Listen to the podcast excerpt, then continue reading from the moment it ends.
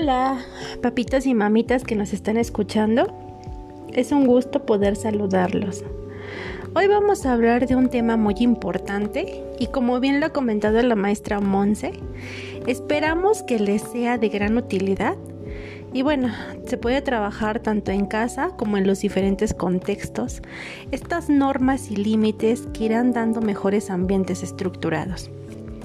Bueno, primero antes que nada quiero que sepan que la crianza de los hijos no resulta nada fácil y que muchas veces en el intento se termina abandonando la idea de que educarlos mmm, no va a ser para la vida. Si bien es cierto que no existen padres ni madres perfectos y mucho menos hijos perfectos, debemos abandonar la idea de que todos los hijos son iguales.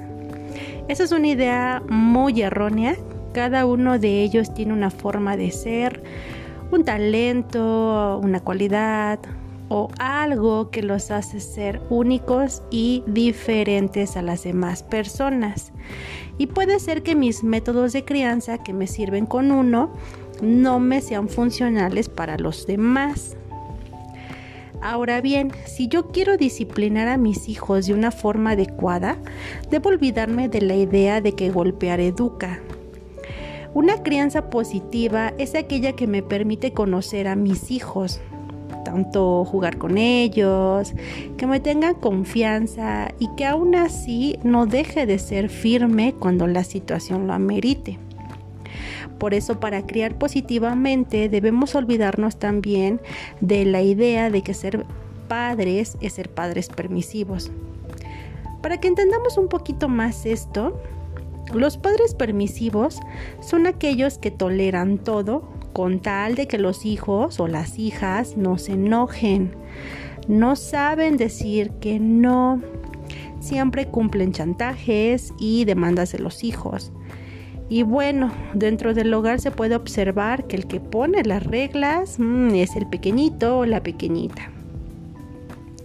La creencia positiva no es dejar que los hijos hagan lo que desean, más bien el adulto debe guiar el camino del niño.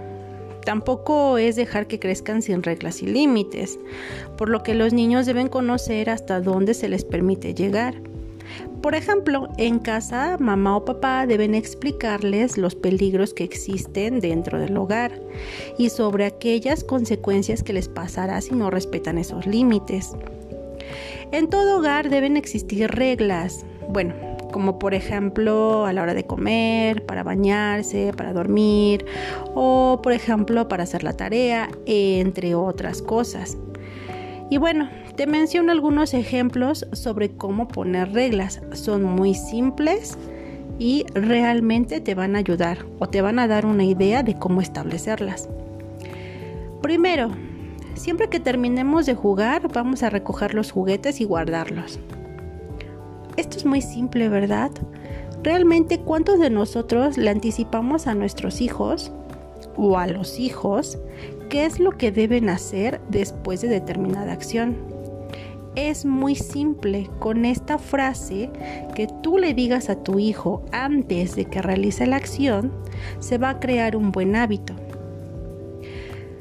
2. Siempre que queremos algo, pedimos las cosas por favor y después decimos gracias. Creo que esto es muy común, ¿verdad? Realmente no es nada complicado. Enseñarle al niño que debe pedir las cosas siempre por favor y después de obtenerlas debe decir gracias, un buen hábito, un buen hábito que les va a ayudar para toda la vida. Una tercera forma de poner lo que son em, reglas es decirle, antes de comer nos lavamos las manos o cuando vamos al baño después nos lavamos las manos o después de comer nos lavamos los dientes. Si tenemos alguna mascota en casa, le damos de comer todos los días.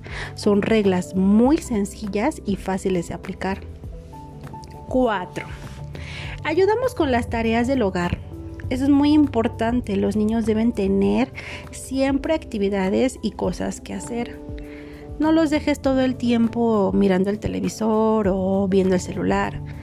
Realmente si quieres tener una buena crianza positiva, debes ponerles tareas que sean a su nivel, que les permitan estar ocupados y que también te ayuden con sus deberes. 5. Cuando alguien, cuando alguien esté hablando, evitamos interrumpir. Siempre pedirles que soliciten la palabra y que esperen su turno. Esto es muy importante. Los niños deben saber que cuando quieran participar, no es una forma correcta el estar interrumpiendo a los demás. Lo mejor que podemos hacer es solicitar la palabra y cuando la otra persona esté terminando de hablar, podemos intervenir y todos los demás participantes nos darán toda la atención para escucharnos. Estos y muchos más son ejemplos de cómo poner reglas en casa. ¿Verdad que son muy simples? Realmente son muy sencillos. Es importante que si se marca una regla, siempre se respete. De lo contrario, perderá fuerza y credibilidad. Algo que debe quedar muy claro es que educar no es lastimar. Anteriormente nuestros padres se referían a nosotros con golpes y crecimos con la idea de que la letra con sangre entra. Alguien nos metió esa idea. No necesariamente tiene por qué ser así, por eso es importante no corregir con golpes, porque a la larga puede resultar contraproducente. Imagínate, llegar un momento en el que el niño ya no sienta nada, o por el contrario, va a tener deseos de defenderse en ese ambiente donde hay golpes. Ahora tu mamá o tu papá, imagínate, ¿cuánto tiempo crees que el niño se quede callado? Realmente llegará un momento en el que el pequeño o la pequeña va a querer defenderse, sin importar si es mamá o papá quienes lo someten. Bueno, los seres humanos siempre estamos en busca de defendernos, de defender todo lo que creemos que es correcto, tanto nuestras ideas y algunas otras cosas que creemos que tenemos la razón. Y cuando la dinámica es realmente abrumadora, el pequeño que vive ahí dentro, fíjate que no va a ser la excepción. Y bueno, educar positivamente es dar soluciones positivas el niño a su corta edad debe observar la manera en cómo papá o mamá están resolviendo los conflictos. ¿Ustedes creen que si el niño ve cómo papá le grita al señor del otro auto cuando no lo deja pasar en la esquina? O por ejemplo cuando mamá le grita a la señora de la caja cuando va a hacer sus compras, ¿realmente creen que el niño sepa solucionar problemas en la escuela? ¿Ustedes qué piensan? Claro que no, ¿verdad? El niño verá cómo papá o mamá se relacionan con las demás personas, tanto como les hablan, cómo les dan las gracias, cómo se despiden, cómo tratan a las demás personas. Todo esto y más los niños lo verán y ellos lo reproducirán en la escuela, con sus amigos, con sus primos, con los vecinos. Incluso cuando sean adultos, inconscientemente ellos reproducen el mismo patrón que vieron de sus padres todo eso se queda guardado, así que mucho ojo en cómo te relacionas con las demás personas. Ahora, bueno, ya hablamos sobre esta parte de la crianza positiva, sobre lo que es y no es. Bien, ahora imagínate la siguiente situación. Estás muy tranquilo, es una mañana común y corriente y de repente en un día de tanto se les hace tarde para llevar al niño o la niña a la escuela. Él o ella aún no se han vestido, tampoco han desayunado y para colmo tampoco han comprado el material que les pidió la maestra para la clase. Oh, Dios mío, es muy tarde. De verdad, es bastante tarde. En ese momento se podrían hacer tres cosas. Pero bueno, a ver, vamos a escuchar las implicaciones y lo que puede pasar con cada una de estas opciones. A ver, punto número uno ya se me hizo tarde, voy a llegar tarde a la escuela, qué pena. En primer lugar, podría gritarle al niño para que se apure. Pero ¿ustedes creen que lograría que se apurara? ¿Qué piensan ustedes? Sí, claro, por supuesto. Claro que sí, lograría que se apure. Es posible que si yo adulto le grito a mi hijo o a mi hija, pueda lograr que se apure, pero cuando el niño o la niña tenga que solucionar un problema en la escuela o en su vida cotidiana, ellos aprenderán que los gritos son la mejor solución. Y entonces, si mi mamá me grita para que me apure, pues yo también puedo hacerlo con las demás personas. Y realmente ese no es el ejemplo que queremos para los hijos, ¿verdad? Mm, bueno, no sería la mejor solución. A ver, escuchemos la siguiente opción. Número 2. Podría decirle a mi hijo que vamos a mentir para que en la escuela no se den cuenta de que nos quedamos dormidos. ¿Se puede hacer? Sí, claro que sí, se puede hacer. Pero a la larga, la única enseñanza que les dejaremos es que el niño aprenda que cuando tenga un conflicto, la única solución sea la mentira. Y entonces, después, ¿por qué nos enojamos con los niños cuando no dicen la verdad? tampoco sería como una solución muy viable o muy bonita. Vamos a ver la tercera opción. Esta opción es la más dura de escuchar y la más difícil de todas, y está en enseñarle al niño a disculparse y afrontar las consecuencias. Sí, la verdad, se nos hizo tarde. Lo mejor que podemos hacer es marcar a la escuela y disculparnos. Sabemos que no es fácil afrontar la situación, pero tal vez ya no nos permitan la entrada. Debemos ser responsables en ese momento para que la próxima vez no nos pase lo mismo. Recuerda que los seres humanos aprendemos de nuestros errores y eso es lo que les queremos enseñar a los pequeños.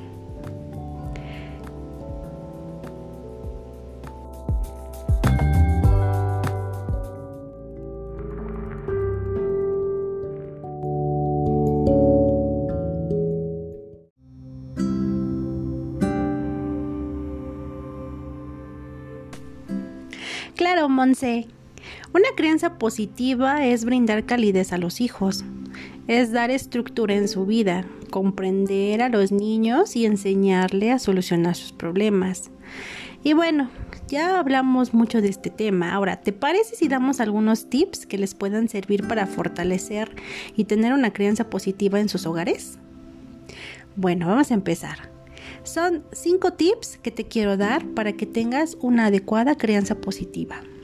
Tip número uno, pongan mucha atención, es muy importante que también si pueden apúntenlo. Número uno, diviértanse con sus hijos, involúcrense en sus juegos, diviértanse en familia, averigua qué color le gusta, cuál es su comida favorita, su animal favorito, qué quiere ser de grande. Es muy importante que realmente pasen tiempo de calidad con ellos. Ahora que están pequeños los necesitan. Vamos con el tip número 2.